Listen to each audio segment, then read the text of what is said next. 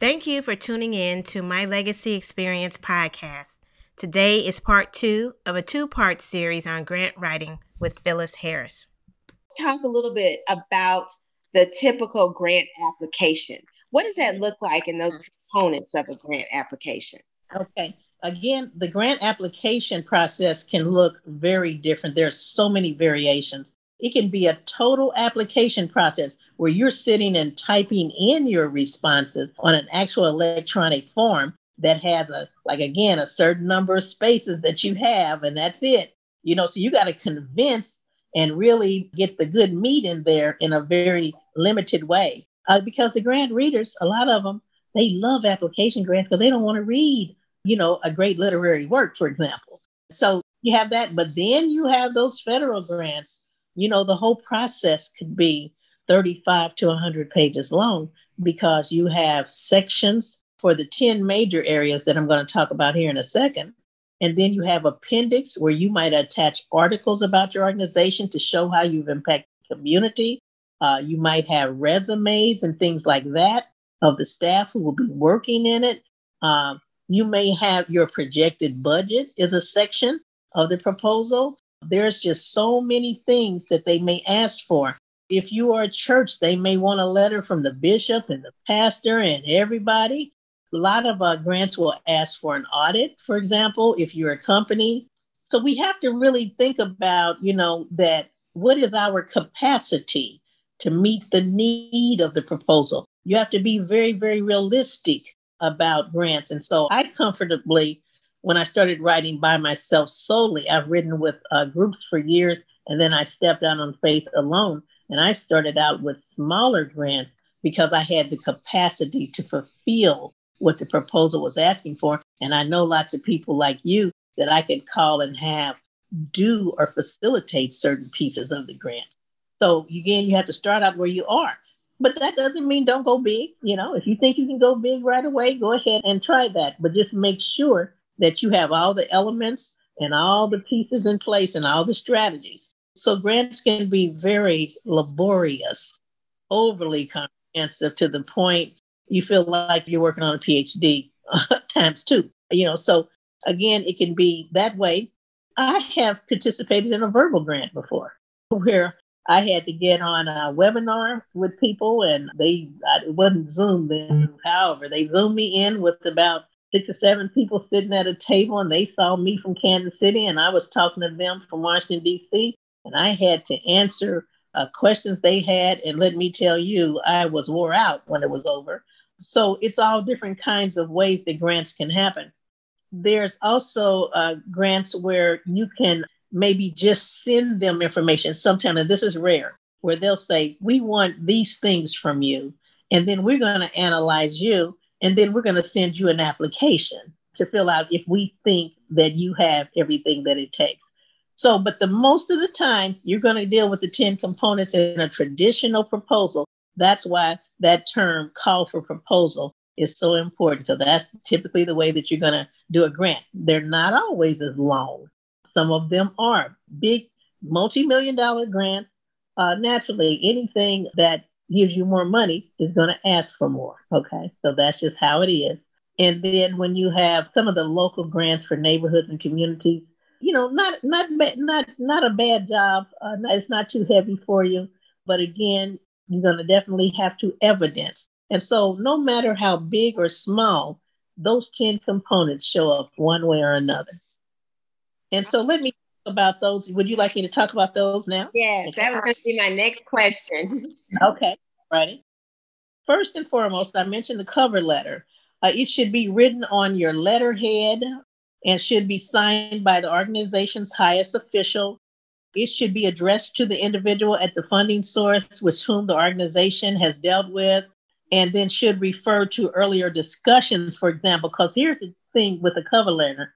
They, keep in mind, they're reading lots of proposals, so you got to remind them who you are, trigger their memory. They're like, oh, yeah, I met them before. I went over to their program. Okay. And that might trigger them to keep reading your proposal. I don't want to say this because I don't know for sure and I don't have any data around it. But sometimes I wonder do they read the whole thing? So that cover letter is critical. You've got to grab them right in the very beginning. Okay. So that's number one. Number two, your proposal summary is the key to the funding. Again, it's a description of the applicant, you, it's a definition of the problem to be served, a statement of the objectives, an outline of the activities, and description. So it starts out kind of summarizing what you're getting ready to talk about in components, okay? So it's giving them kind of a feel. And sometimes people stop at that second element. They're like, oh, this kind of tells me everything I need to know. And if they want a little bit more detail, they may thumb through and get some other things. So, again, number two, the proposal summary is just what it says. It summarizes before they get into the, the more specific and logistical and, and methodologies that are going to be used in the process. Now, number three is introduction to, of the organization.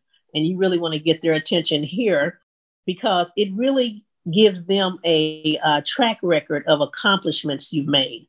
And it highlights your strengths so that they can say, "Oh, well, if they did that, I have a feeling they might be able to this. They might be a good candidate for this."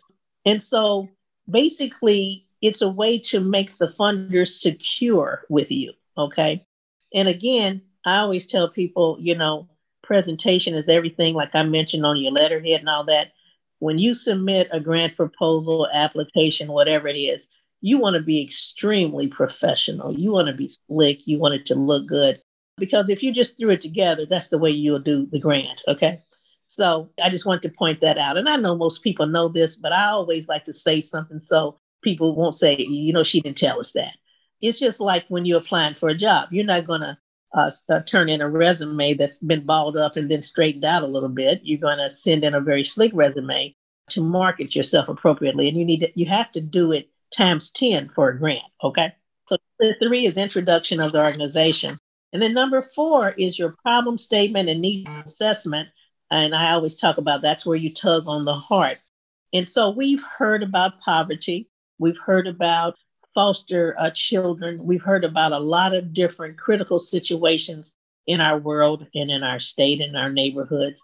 But somehow you have to evidence your documentation that you have an innovative approach, that you've thought of something that maybe nobody else has thought of, that your community is unique and has the capacity of fulfilling this. So this is critically important because they're like, well, yeah, we know that everybody's giving out masks and gloves uh, during COVID. Everybody is. What are you going to do different? And that's why I love our church so much because, as you know, we do much, much more with that.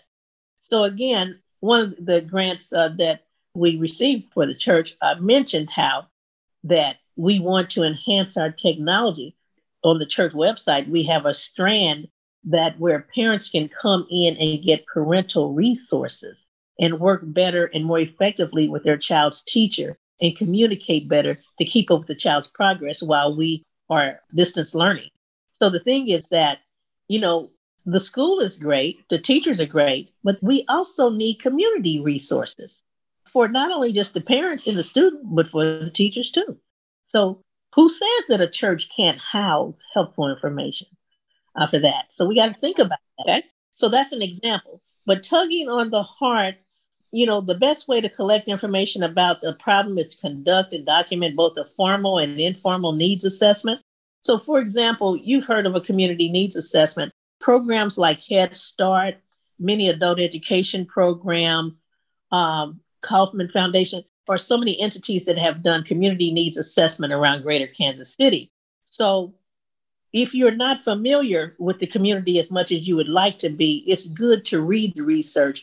Urban League does a wonder, wonderful, they have a booklet called State of Black Kansas City. And I always get a copy of that book every year. And it's not just Black Kansas City, they also address the needs of the Latino community, the white community, everybody. So that is a wonderful tool to put your hands on if you're a grant writer. So tugging on the heart making sure that somehow you analyze the community, you assess it so that you can prepare a wonderful segment under that particular piece. And then you want to prove your case too under there. You know, again, I gave you some websites for grants. Most of those websites also have statistics. If you click on your state, you can find statistics. And it's okay to mention that you research some things under different websites They like to know that you searched and kind of looked around and not just rely on what you know about your city or what you might think or feel, but that you, you have ground data, that you have things to back it up, what you're saying. Uh, project objectives is next. Anytime you get free money, you're going to have to answer that question why? What are your objectives? What are you planning to do? So, what is going to drive your service delivery process for the grant? Whatever it is you're going to do, what's going to drive that? And those are the objectives. So, a lot of the times you'll see in a grant proposal, you'll see various objectives with explanations under them as to how they will be fulfilled, for example. So, again, project objectives is critical. It's just like the objectives of a paper, a book, anything you do, your life, your vision board, your strategic plan must have an objective. And as you know, in those different tools I just mentioned, there's a description that's necessary. Okay, we got the objective. kind of explain what these objectives really are and why they're going to be so critical to what how you're going to fulfill the grant. And so then you move into the project methods, design, and procedures. That's the how. Okay. The objectives are the what. Now we're dealing with the how. What exactly, how are you going to do this? So if one of your objectives is to improve reading grade levels of children in urban core Kansas City, you know, how are you going to do that? Are you going to work with reading specialists? Are you going to get in the network of the local school districts, for example? What is your plan of action for getting their attention, sitting on uh, roundtable discussions, becoming a part of the school district community so that you can assess readings? Are you going to go work with some evaluators and you all are going to take some data first? Or are you going to do some assessments? Because one of the things that's very important about grants is that funders don't want you to assume anything about anyone. They want you to explain how you're going to find out. Okay. So, you know, when you're working with people, we don't want to say, oh, this the children are reading low. No, no, you can't talk general like that. You have to say, we have found that some children have uh, literacy and reading challenges. And so we propose to conduct some assessments, do some research, whatever it is you're going to do to analyze the situation. You explain that in this particular segment. And so, under that project methods, design, and procedures, you talk about how exactly you're going to do that, what steps you're going to take, and what kind of strategies are you going to use, and why you believe those strategies might work. So, you really have to explain a lot. And then, of course, evaluation number seven.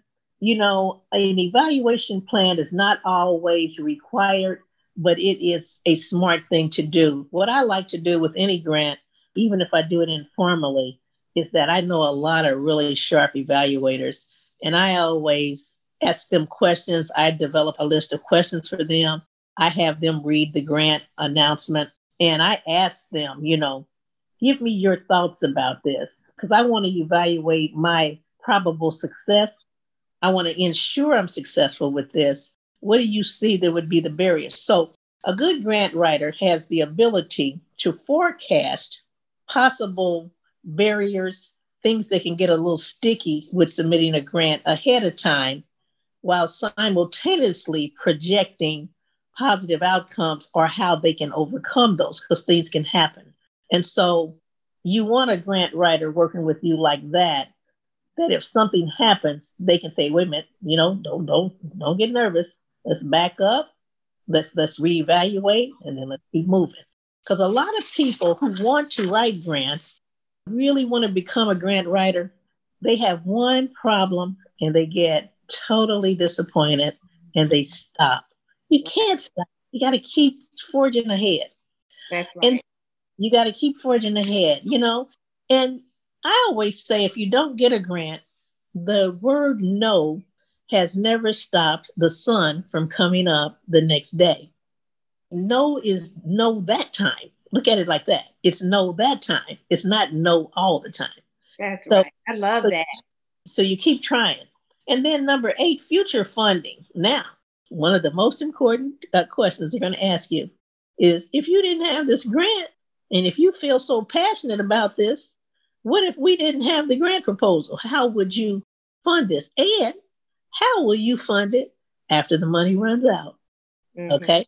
Now you're smart enough to say that you're going to constantly be applying for more grants and that uh, corporate sponsorships, uh, fundraising drives, whatever it may be, but you never want to let the money run out because if you are passionate about what you're doing, you're going to do everything you can to keep those services going, to keep the program going, to build the new building, whatever it is you would like to do.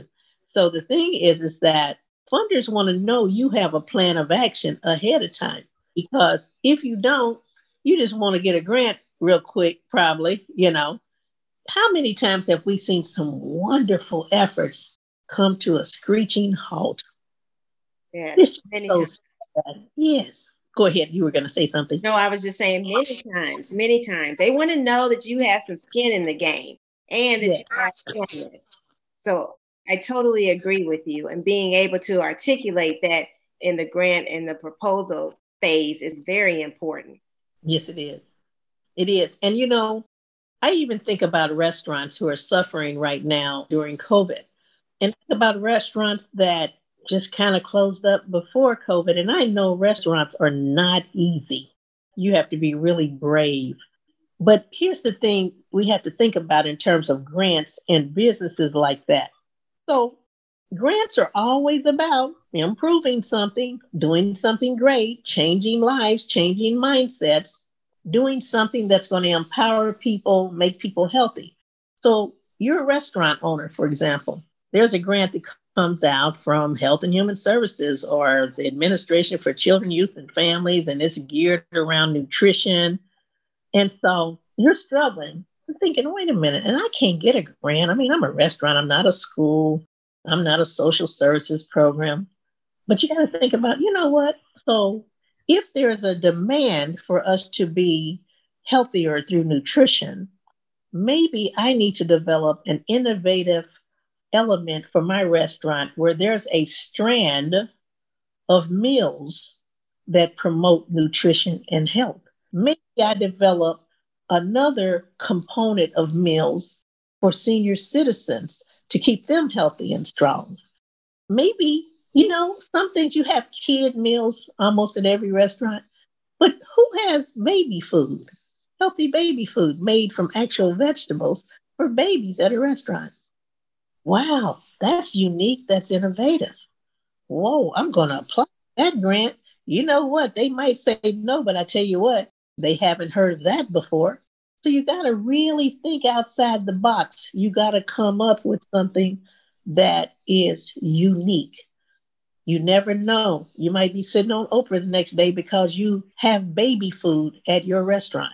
Okay. Yeah. You know, boxed lunches, for example. Now I'm gonna go back on elements here, but I'm just trying to, I want to talk about how important it is to really outside the box ideas. Box lunches, we know typically you're going to get a ham, turkey, sandwich, for example, maybe chicken salad, something like that, some chips, an apple, and a cookie. Well, you know, maybe because we're in COVID right now, no one wants to cook turkey and dressing and all the fixing. Nobody's coming over. But maybe the restaurants can have box lunches delivered to homes. And you got two scoops of cornbread dressing, a couple of slices of turkey, some cranberry sauce, maybe a couple of candy yams, and some greens. yeah. okay. And everybody's like, hey, let's just order, you know, a couple of that would work for my husband and I, a couple of uh, box lunches for Thanksgiving, for Christmas. Then we don't have to worry about pots and pans or anything later. That's right. That's right. Being able to pivot and being flexible. Yeah. And answering the needs of current current times during COVID. Okay. So I just want to kind of share that as a another important piece. So future funding, making sure you have a plan of action and making sure that you're innovative. Uh, project budget. So again, and I always, you know, everybody has a different opinion about this. I always say that when you put your budget together, I know we want to be careful, we want to be ethical, but you're trying to project as best you can because you don't know what costs are. I always say ask for more, ask for more, because you're going to always find a way to use it because of need or whatever you're trying to do. As long as you show you spent that money on the grant, you'll be okay. Don't ask for too little and then you're struggling and you can't fulfill the grant because you didn't ask for enough.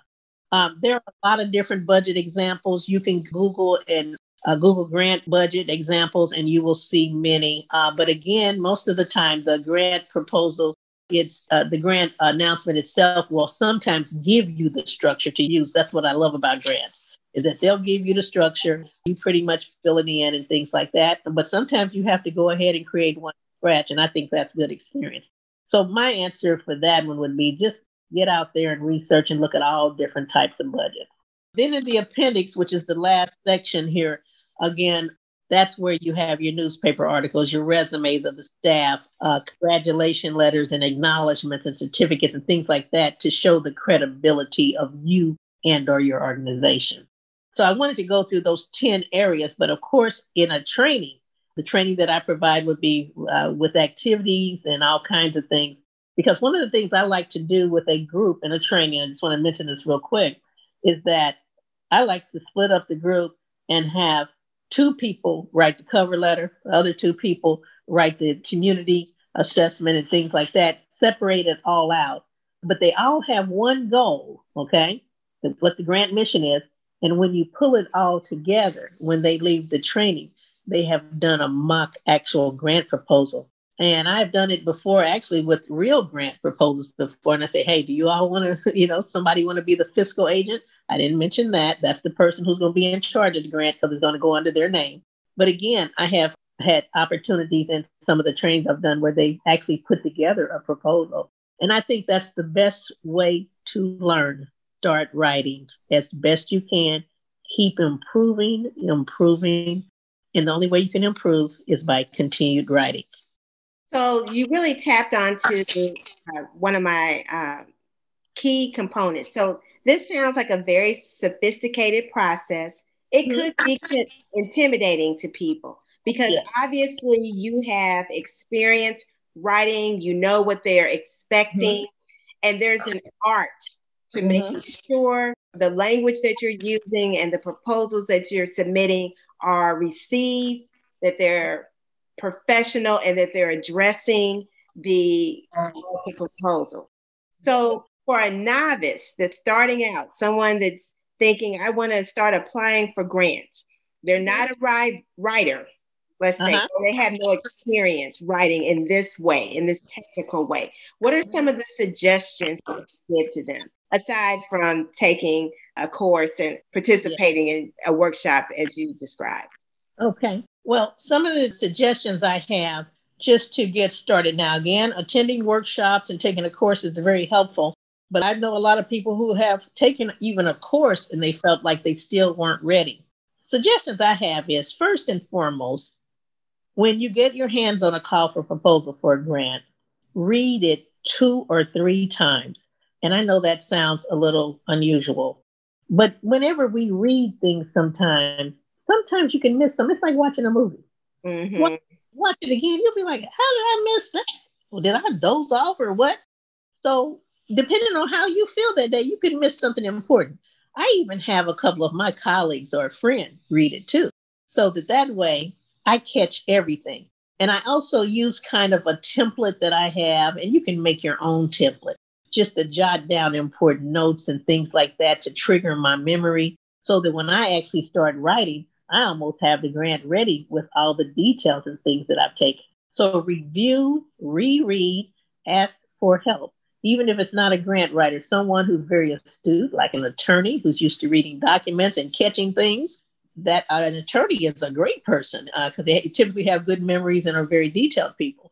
So ask somebody to help you just read it. And then do a realistic, and I really lean on the word hard, realistic self assessment and self examination. Do you really believe that if you get the grant, the funding, that you really have the capacity, the desire to fulfill what the grant is asking you to? When you read it, say, wow, you know, that's really my thing. It's me, it's my name all over it. But really think about it list out the kind of help you're going to need, the people, the resources, all the things you're going to need before you get the grant money. You need to think about that. because it has a lot to do with whether or not you can fulfill it. I know a lot of people out here who have written grants and have received them and wanted to be a one man show. And man, it almost gave them a nervous breakdown. So be very collaborative when it comes to self assessing and self examining, making sure that you do it right and that you don't overtax yourself and your health trying to do a grant by yourself. I mean, that's ridiculous because you know in the proposal, you told them you was going to work with all these different people. Okay.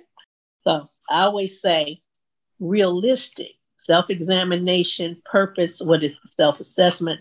What are you really thinking about here? Because if you just want more money, that's not the way to do it. A grant is not for you to increase your salary. Okay. It can, because, yeah, you pay staff salaries and grant workers out of the grant. But if solely you're just looking for a salary or income increase, a grant is not for you. Service delivery process, many grants involve providing a service, again, like I mentioned before, or it can be a constructive thing like a new building. For the grant proposal, you need to provide a convincing service delivery process. So the how is critical. Great writers can document what they'll do. So make sure that you really, really hold your feet to the fire and document and explain exactly how the grant will work, what it's going to solve or resolve, what are the methodologies and the strategies you're going to use, and why. And then target population, community, recipients, the sources. Just remember the 64128 example I gave you. Make sure that you understand who the target population is. They may not give you a zip code, but they may say single women with income below poverty levels with school age children, or displaced men who have recently gotten out of prison or out of an incarceration situation. Okay. So that doesn't mention, you know, a lot of times people let their ideas about culture get in the way. So I need to talk about cultural competence just for a little bit because we'll see a grant that says, you know, formerly incarcerated men who have been out less than six months or 12 months. First thing people go, oh, I got to go and find these men. No, you can work with any man that's in that situation, not of just a particular culture or color. Because a lot of the times when you uh, apply for a grant in that situation, and then when they see through your data statistics that you are serving 90% of a certain culture, they're going to be like, wait a minute, we didn't say you had to serve all this or all that. That's why I say read that call for proposal very carefully because they'll say, hmm, their eyebrows will go up. Now, how did, let's see, did they have a selection criteria process? How did they target or select the men to participate in the program? Hmm.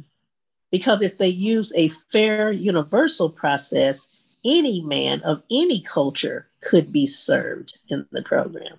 So I like to just mention that just in case. Yeah. You know, when I share grant information, I try to be as, you know, as real as I possibly can. So target population is very, very critical. Be sure to call in support, like I mentioned earlier. Follow the rules follow the rules and have the proposal proofread again. Make sure it's professional and that you are professional if you ever get a chance to interact with the funders and other people involved in the grant, particularly the grant readers.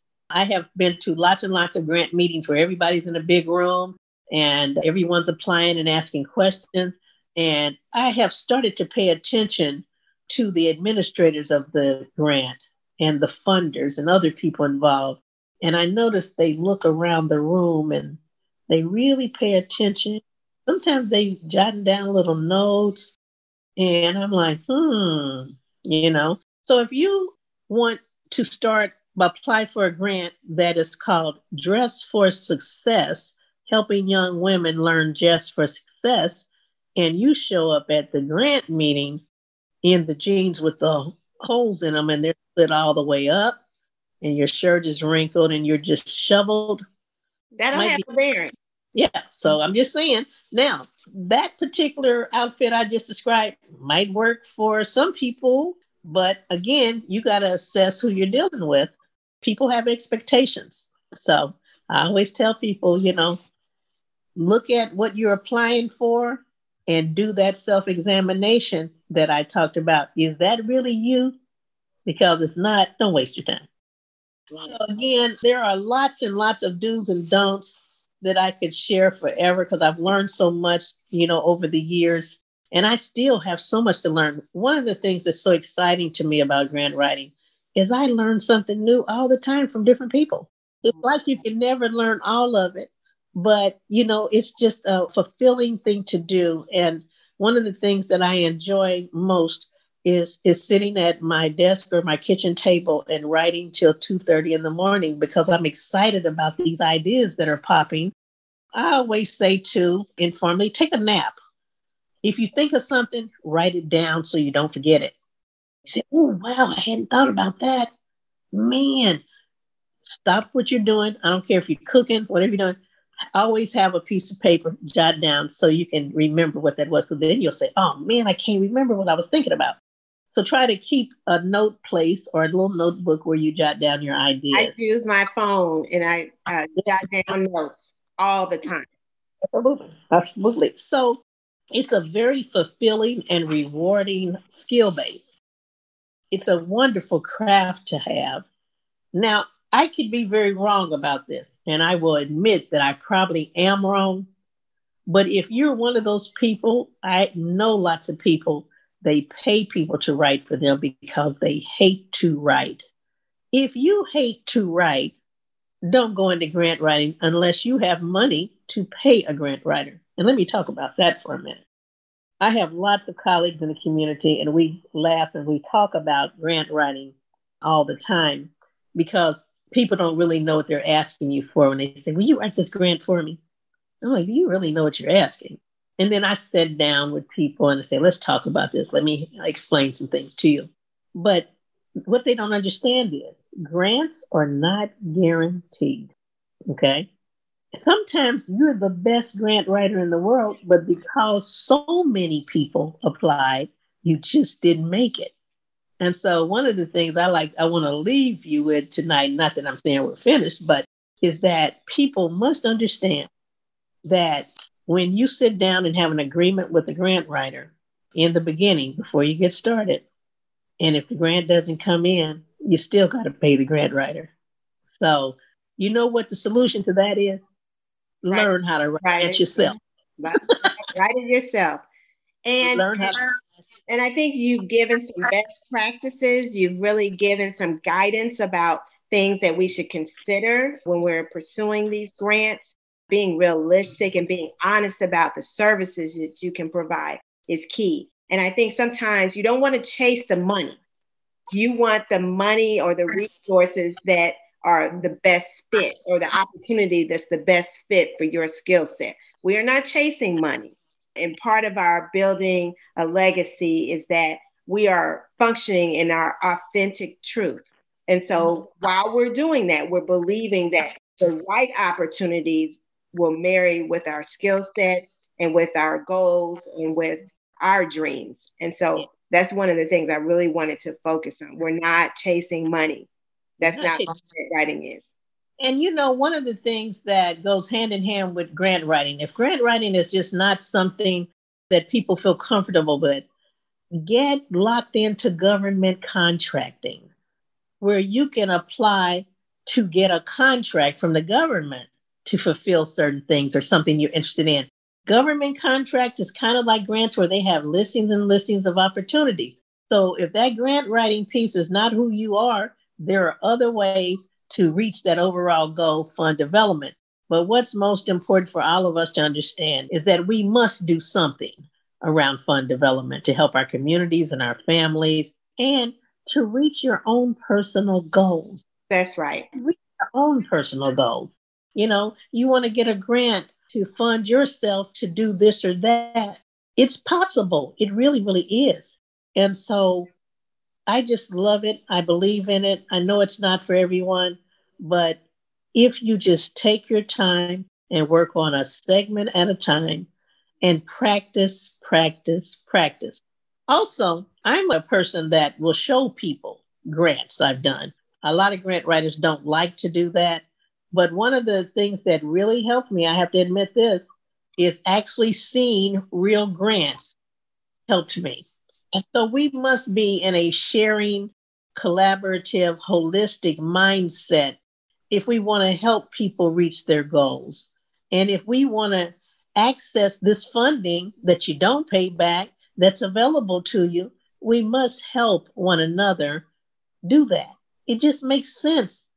Millions and millions of dollars sitting here, and you just can't reach it. So we have to help because it is overwhelming for some people.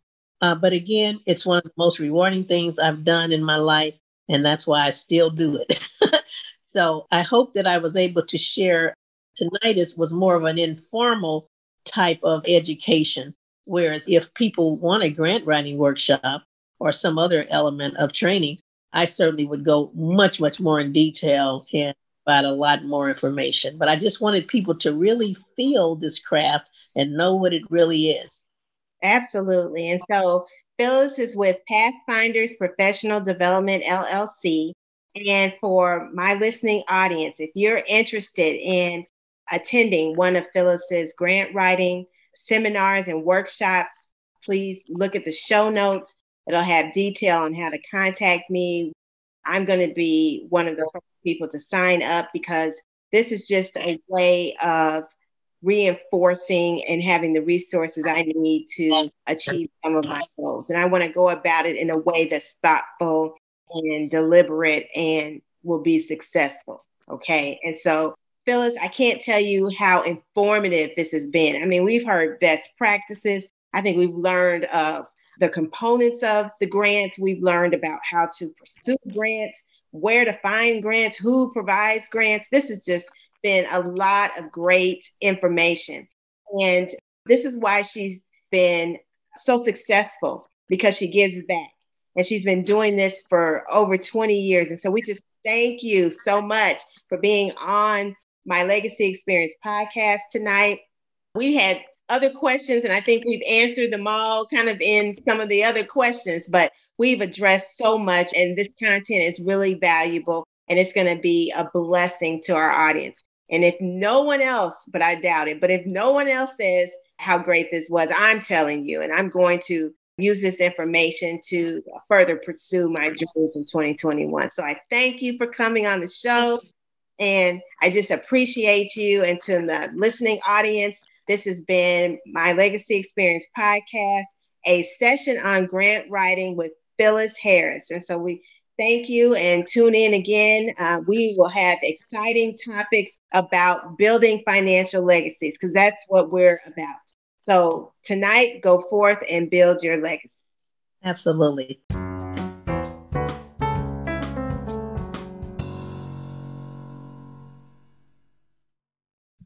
Thank you for tuning in to my Legacy Experience podcast. Go forth and leave a legacy.